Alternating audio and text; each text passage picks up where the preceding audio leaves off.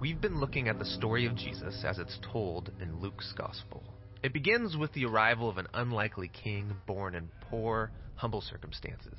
Then we saw Jesus as a teacher, prophet. He went throughout Israel calling people to a radical way of life, where enemies become friends, the poor are cared for, where people find forgiveness for their failures. He went from town to town inviting people to follow him and live under God's reign in this upside down way. And he did many signs and wonders, so many Israelites began to hope that he would rescue Israel from the Romans and set up a new kingdom of peace and justice. In short, that he would bring the kingdom of God. Now, the religious leaders of the day were also hoping for God's kingdom, but to them, the message of Jesus was a threat. Yeah, they had expected to gain power and prestige when this all went down.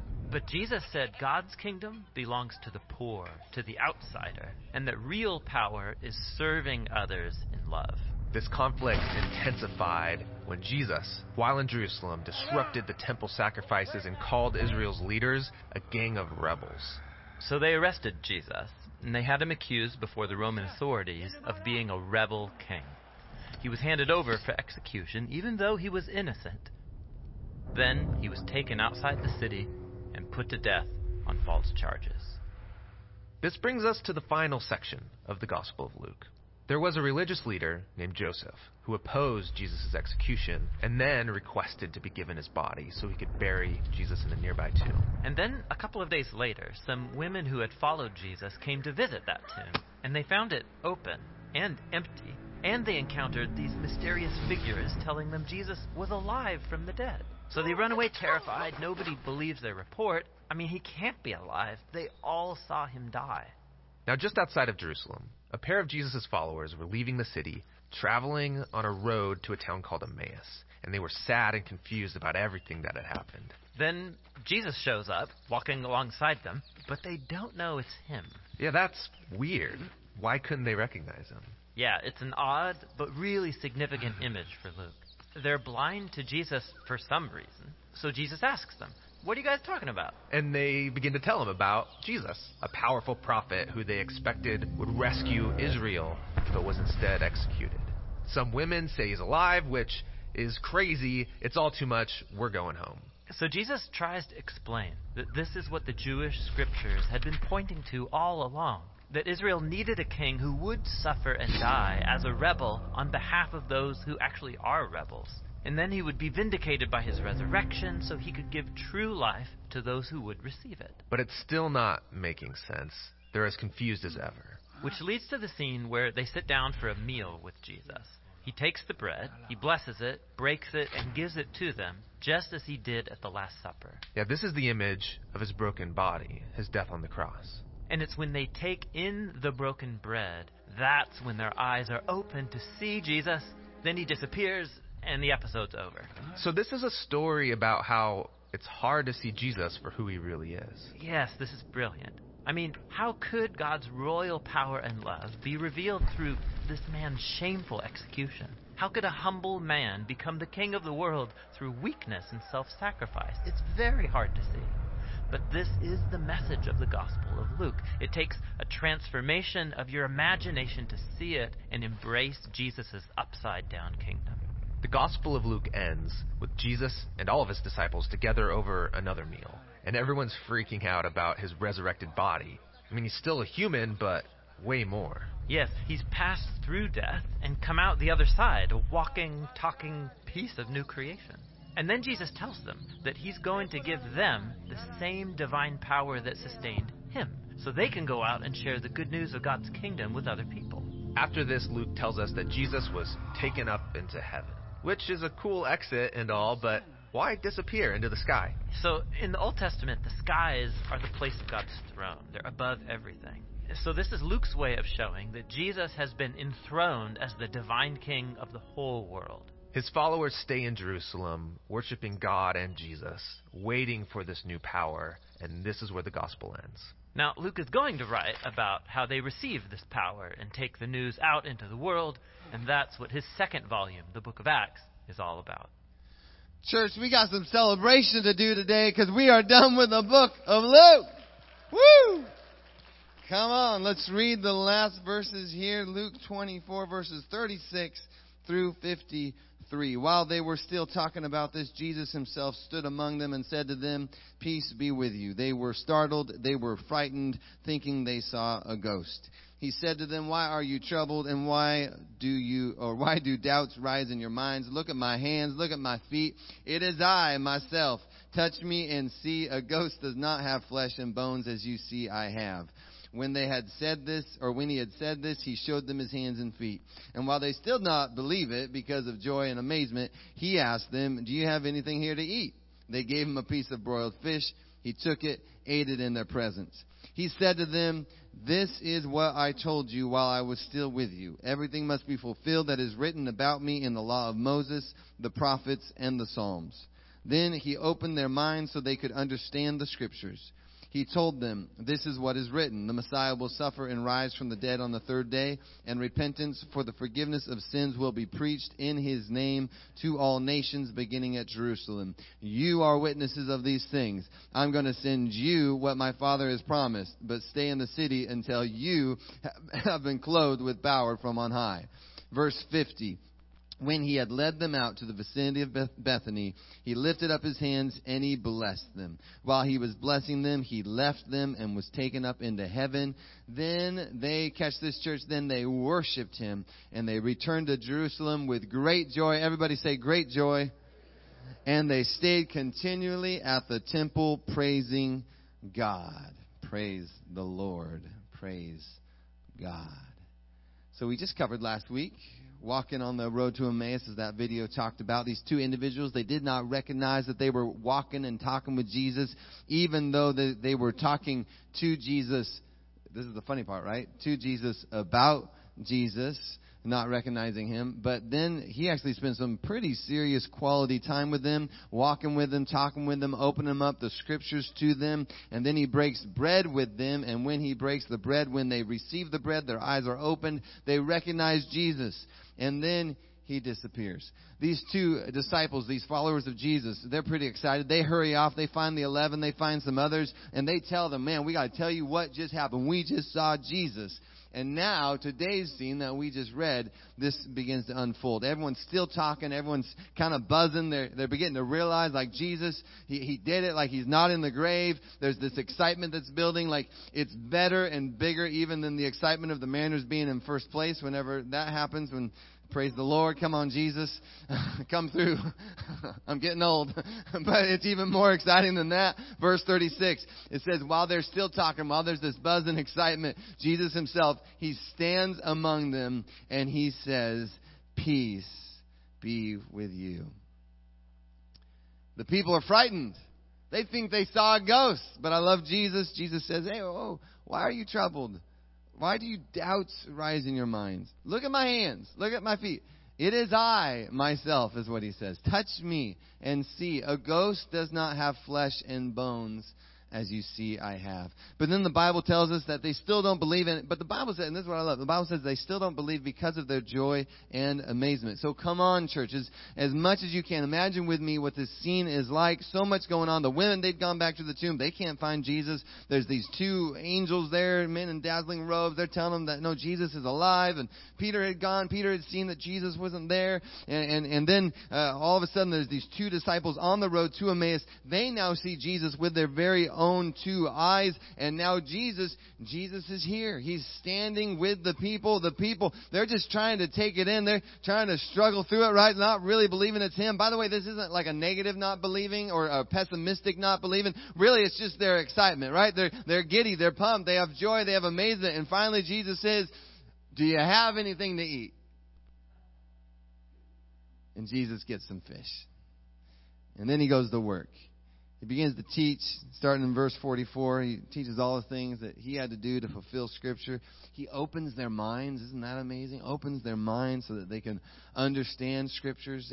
Oh, the opening up of their minds is so important because you remember from last week I talked about how almost everyone was looking for the wrong Messiah they were growing up, you know, good boys and, and girls, they, especially the boys, they had studied Torah, they had studied Scripture. They, they were looking for the wrong Messiah, one who would kick out the Roman oppressors. They were uh, one that would establish the political kingdom, right? Rule and reign. Uh, have anyone seen The Chosen, by the way? The Chosen, such a good series. Season 2, episode 3 really does a good job of explaining where the disciples were with all of this. I mean, a- a- actually, excellent. Season 2, episode 3. Check it out.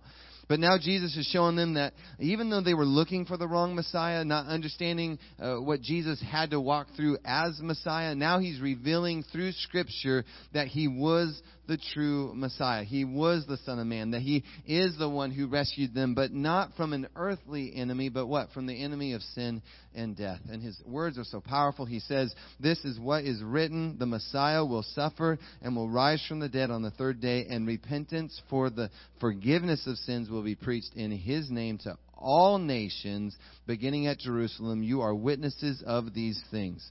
So Jesus is teaching them. Don't you love that Jesus is willing to teach you, church? Aren't you thankful that Jesus, by the power of the Holy Spirit, is even teaching us right now? So Jesus teaches. He says, you guys, Messiah, he had to die. Messiah, he raised from the dead. And now as the risen Lord, this is the good news, repentance for the forgiveness of sins is going to be preached.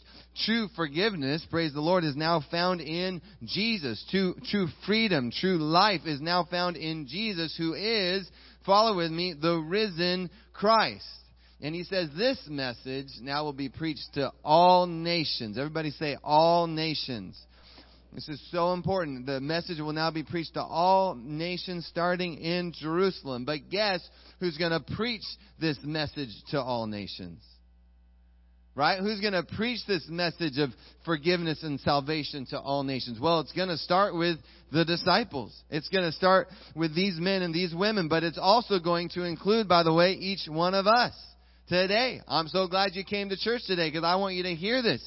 It's with us. But this is the really good news of the gospel is you and I don't have to go out into all nations by our own power or muscle up some uh, kind of willpower or strength on our own. No, he tells them in verse 49, receive this if you can today, church. He says, I'm going to send you what my Father has promised. And what's that? The Holy Spirit. I'm going to send you the promise of the Holy Spirit, but you stay in the city until you're clothed with power from on high. See, you're going to be my witnesses, Jesus says. You're going to be preaching the good news of my kingdom, but you're going to do it not by your own strength, not by your own abilities, but you are going to be doing it as you receive the Holy Spirit. You're going to be clothed with power from on high. Anybody else living by the power of God this morning? Isn't it? It's the best, right? Isn't that one of the best parts of being a Christian? We are clothed with power from on high. Each of us baptized in and with the power of the Holy Spirit. I, I just don't even understand how people try to live any other life than the life by the power of the Holy Spirit. You've been given the power to be His witnesses right here, right now, in our cities, in our towns, to where His message, this very day, His message, His good news is reaching the nations through us, praise the Lord, through us, His church, as we carry His name and His power into the world. Can somebody praise God this morning? It's so, the Christian, there's nothing like it. Woo! I love God. I love His Spirit. Before I get to the last two verses, I, I just got to pause here for a second. Church, and this is my passion, of course. My passion has always been to have Christians who are Christian by name to wake up by the power of God and to live by the power of the Holy Spirit. If there's nothing else, at my funeral, you're all going to say one thing about Dan. He loved the Holy Spirit and he loved seeing dead things come to life. He loved seeing people sleepwalking through life to now be activated and live with purpose, destiny, and calling, all by the power of God in their lives. The Christian life but before we get to these last verses, I just want to encourage you the Christian life, the Christian life, the one that's been made possible by Jesus' death and his resurrection. Please, I beg of you, please do not try to do it on your own, in your own strength. Let Jesus baptize you today. Let him baptize you with the Holy Spirit. Let him baptize you with the Holy Spirit. Don't you dare leave here today without someone praying for you to come into agreement with all that God and His Spirit has for you. That He would just begin to be overflowing in your life. That you would be fully immersed. Your life would be immersed, just fully covered in the tangible presence of God. Where you'd be clothed. I mean, come on, just think of that word clothed right? It's to cover, it's to be clothed, covered with power from on high. This world is crazy. this world is crazy. Every day the news gets darker and the spirit of this world and the evil in this world will devour you if you aren't walking by the power of the Holy Spirit. Do not be a fool and try to engage in any kind of spiritual battle without the Lord. Without the Spirit, you might as well be naked and when Satan sees you, he sees a sitting duck. No, you need to go in full of the armor of God with the weapons of God. Otherwise, he is coming. Satan hates you. He is here to kill your stream, uh, your dreams. He is here to steal your joy and he will destroy your life. So do not leave this building without you being clothed with the power of the Holy Spirit. Our prayer team is going to be here. They're ready to pray for you. I will pray for you. Any of us will pray for you. Do not leave here. And do not try to live the Christian life, whatever that means. Do not try to be a follower of Jesus without the power of God leading you through it. This is so real right now. And I'm sick and tired of seeing Christians get destroyed. You have the power of God in you. Rise up. All right, let's move on.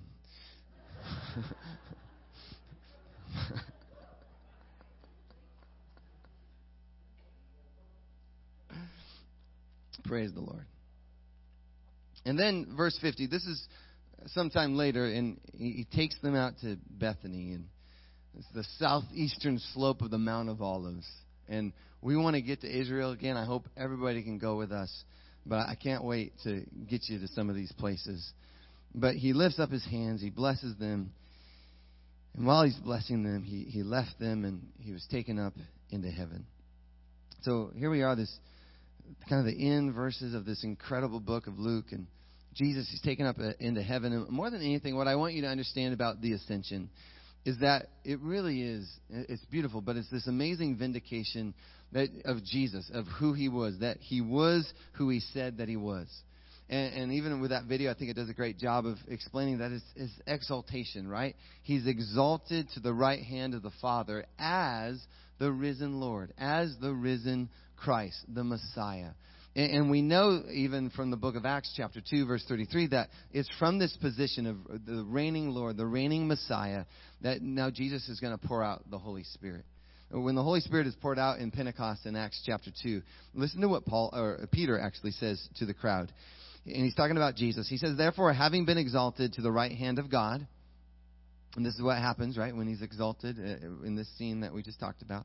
But now, having been exalted to the right hand of God, and having received from the Father the promise of the Holy Spirit, Jesus has poured forth this which you both see and hear. So again, he's exalted at the right hand of the Father, the risen Christ, and from that place he pours out the promise, Holy Spirit.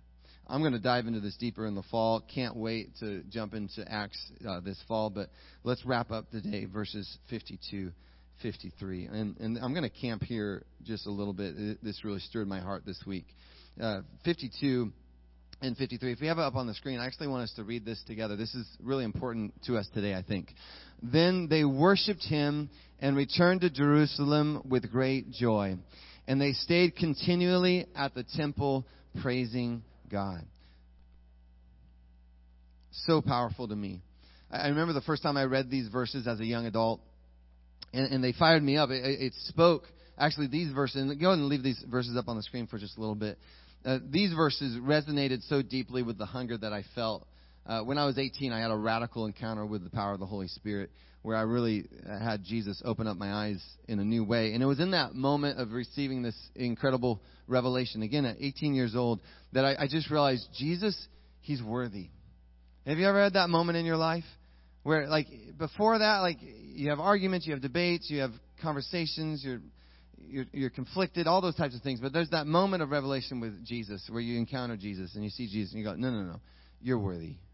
Jesus, and it doesn't mean you don't have questions or you still don't have conversations and debates, but there's something that's happened, right? There's been a, a step of faith that's taken place where you go, you know, Jesus, you're worthy. In fact, I remember I'm 18 years old. I'm just like, no, you're worthy. Like you're worthy of it all. You're you're worthy of my time. You're worthy. I remember I emptied my bank account. I gave my whole savings account to the church. I was just like, you're worthy of it all. You're worthy of my life. And, and just, I remember the you know great joy. I mean, I, it was so much joy. It was life and purpose and meaning. I I, I was just full of the Lord. And and I remember I, I was thinking even back then I was like, forever I'm going to be praising you, God. I, I will praise you all the days of my life. And, before I go uh, into the close here, I, I want to go deeper into these verses because I don't want any of us to miss the power of these verses. Because again, to, to recap it, all uh, after everything is said and done, after the disciples recognize Jesus, after he illuminates and opens up their eyes to scriptures and he shows them that he is the Messiah, after he's taken up into heaven, as he's exalted to the right hand of the Father,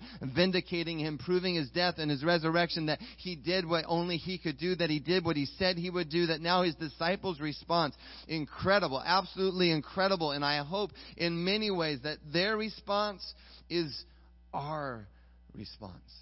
And if you're taking notes or if you have your phone, I want you to write these things down because I, I think these next three things, I, I, want us to meditate upon this this week. Uh, the, the first thing, again, if you're taking notes, verse 52, it tells us that they worshiped him. They worshiped him.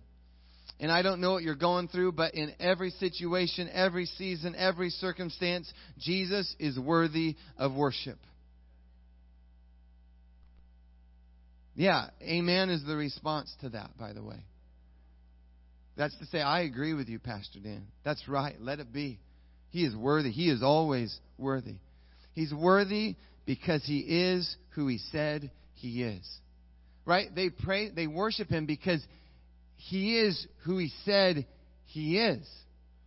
And he's the exalted Messiah. He's the exalted King. He is the Lord. He is the Christ who sits at the right hand of God. Even now, as I'm saying that, does anyone else just want to fall at your feet and raise your hands to Him? Right? I mean, I, I'm feeling that. It's, it's the say, God, you are who you said you are. I love the Apostle Paul, what he says in 1 Thessalonians 5. He says, church, he says, rejoice always. He says, pray continually. He says, you know what? Give thanks in every situation, all circumstances, for this is God's will for you in Christ Jesus. And again, I don't know what you're going through, but could we just rejoice always in the name of Jesus? To pray continually without ceasing in the name of Jesus, that we would give thanks. And man, that's a choice, but could we just choose to be thankful, church? Could we choose to be grateful that we will be known as a people who give thanks in every and all circumstances in Jesus' name because this is God's will.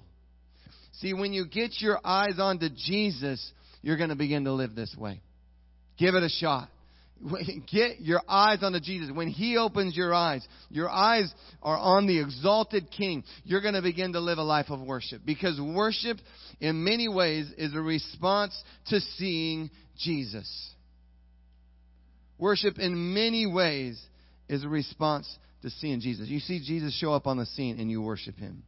You see Jesus do what only Jesus can do and you worship Him whether it's a healing experience like I've recently had, radical healing experience, or maybe a financial provision where you didn't know how you're going to make it financially, then the Lord provides, or maybe it's a relationship. You ever been in a relationship there was no hope of restoration, and then it's restored? What is your response to that, church? Oh, Jesus.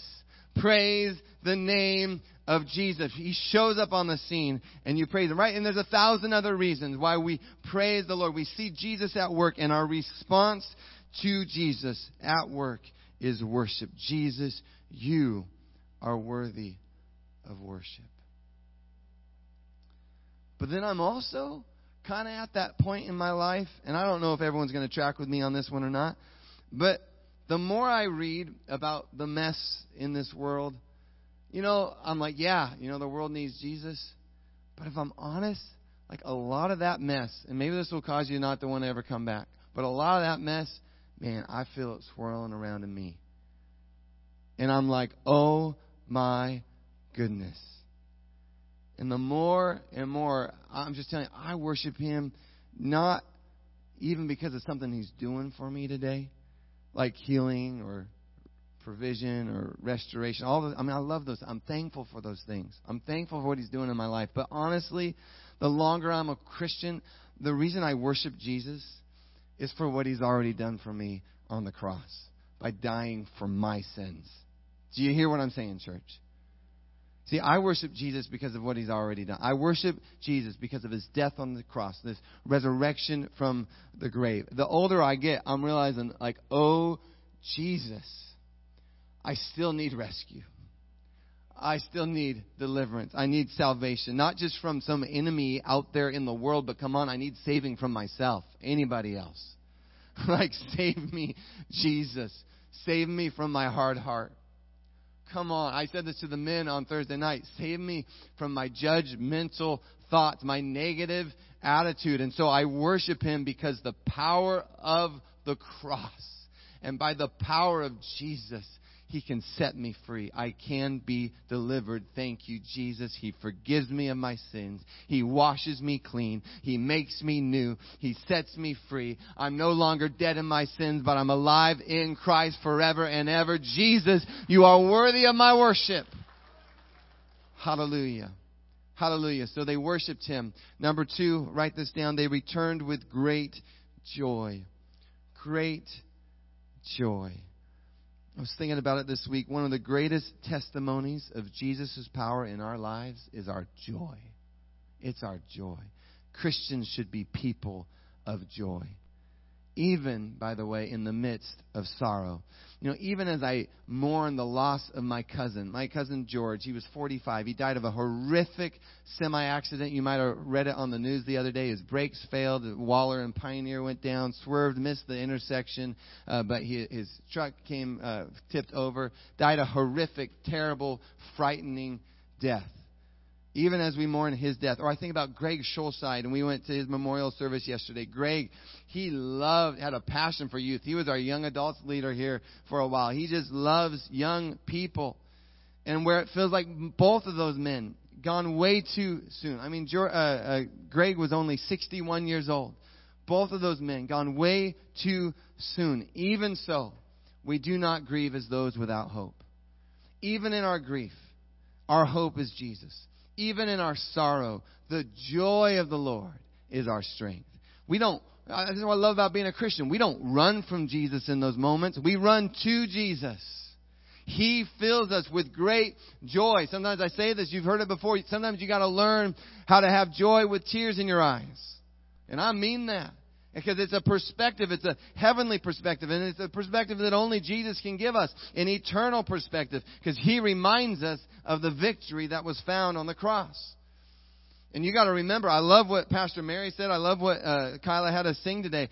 Uh, these disciples in today's passage, they are all going to die one way or another for Jesus. They say now John probably died of old age, but even John was exiled to an island. And so their joy, their great joy, wasn't based on circumstances. Their great joy wasn't based on everything going back to pre pandemic life. As much as I hate this virus, I mean literally, my father in law died from this stupid thing. But COVID isn't gonna steal my joy.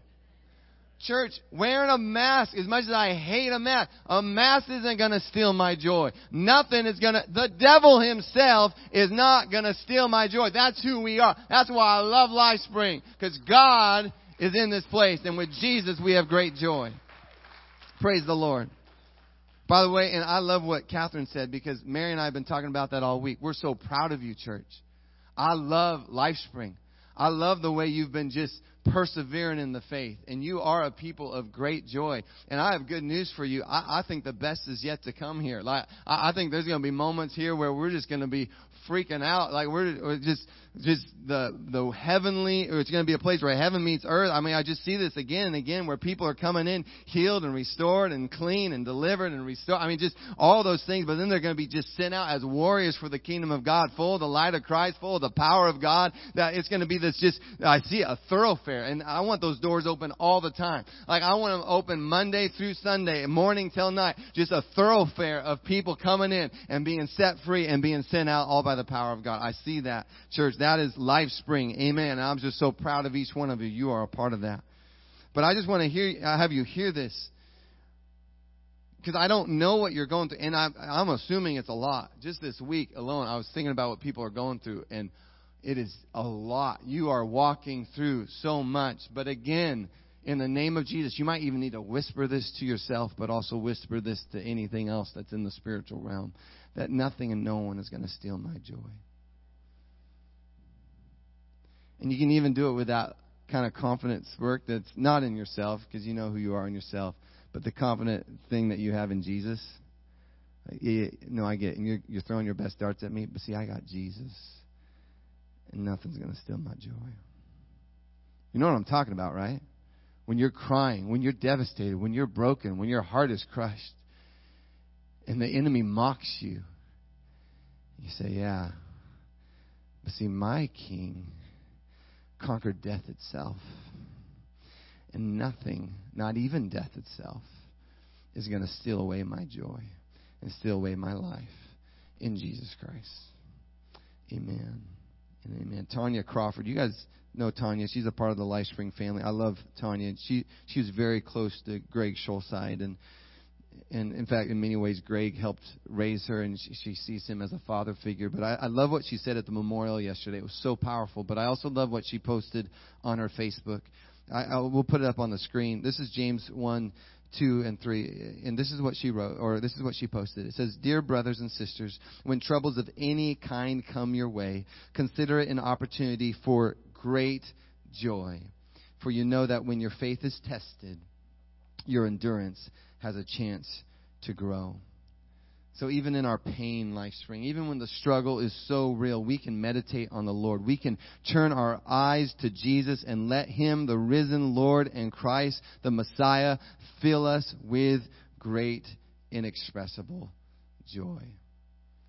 When we turn our eyes to Jesus, that made me think of that one song. I don't have this in my notes, but we got to sing it. I've said it enough times now.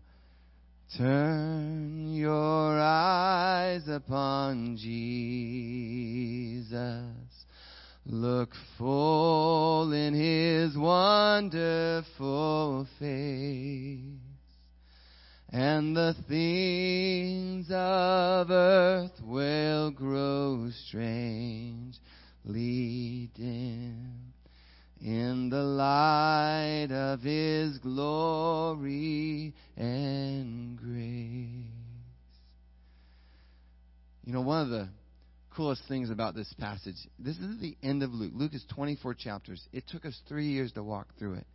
But at the very end, when they're talking about great joy, it's fun for me to be able to go back to the very beginning of Luke and see what the shepherds, come on, were told by the angels. You, you know where I'm going with this, right? Right at the beginning. What did the angels say to the shepherds? Do not be afraid, because I bring you, say it with me, church, good news that will cause great joy for all the people. Praise the Lord. Good news of great joy for all the people. Why? Because today, in the town of David, a Savior has been born to you. And He is what? He is Messiah. And He is the Lord. Now this gives me goosebumps because now, also because it's kind of cold in here, but it, it gives me goosebumps because the disciples see Him as what? The Savior, the risen Messiah, and the Lord. And what are they filled with? Great joy. Woo! That's awesome. And so, whatever you're facing, whatever situation you're walking through, let Jesus, the Savior, the Messiah, the Lord, fill you with great joy. Amen. Point number three, this is the last one. So they worshiped him. They were filled with great joy. And then they just, they praised God. They praised God. They stayed continually at the temple praising God. Now, don't misinterpret this. The passage isn't telling us that for the rest of your days you need to like just camp out here and never leave this place, you know, and stay continually at the temple. Remember, what was going on in this scene? Jesus had told them, you guys got to stay in the city until you're clothed with power from on high. So that's what they're doing, right? So they're staying in the city. They're worshiping at the temple. They are waiting for Jesus to send what the Father had promised. But church, as I invite the worship team back up, can we also admit that we, uh, including myself, that we all need to grow in our praise? We got to grow in our praise. Can we just admit that? I want to have a love for Jesus that causes me to want to continually grow in my praise of the Lord. And, and, I want to say it this way. You know, I love all the worship music that's out there these days. I love it. I love that we get all these instruments, the drums and the keyboards and the bass and the guitar. I, I love all of that. I love that we get these videos, these live videos coming out from worship teams all over the country, uh, these amazing worship leaders singing these amazing songs. I love it. I love it. I love it. I love it. But here's the danger that we can let all of this or all of those videos almost like, and no one wants to admit to this, but almost like do the worshiping for us. Like somehow we convince ourselves and I'm stepping maybe on some toes here, but we convince ourselves that if we're listening to the worship or we're kind of standing around the worship, that somehow we're worshiping. Like we're listening to the worship or we're standing around the worship, and somehow that convinces our minds and our hearts that we are worshiping. Now, I'm all for having times of contemplation or times of quiet where you just stand before the Lord. I get that. But we also need to get this that no one else can worship the Lord for you. No one else can worship for you. No one else can worship for you. Whether it's Ryan or Kyla or anybody else up here on this stage and whatever they're doing, that does not count for your worship or your praise your spouse or the loved one sitting next to you or your friend. I mean, all they're shouting and they're hand raising and they're hand clapping. Yeah, it is their offering of praise to Jesus, but you don't get credit for that one. We got to give them praise, church. The Lord deserves our worship. And I, oh man, sometimes I don't feel like it. I get that. Let's not have our worship based on our emotions or our feelings. Let our worship be based on who He is, the exalted, risen Lord, the Messiah, the Christ. That we would be filled with great joy as we consider the marvelous things that He has done. And so, however you came into the sanctuary today, wherever you are on your journey, could you be brave today as the worship team begins to play? Would you be bold today? Would you take a step forward today in your praise? And I don't know what that means. That could mean a lot of things. Maybe it's raising your hand. Maybe it's unfolding your arms.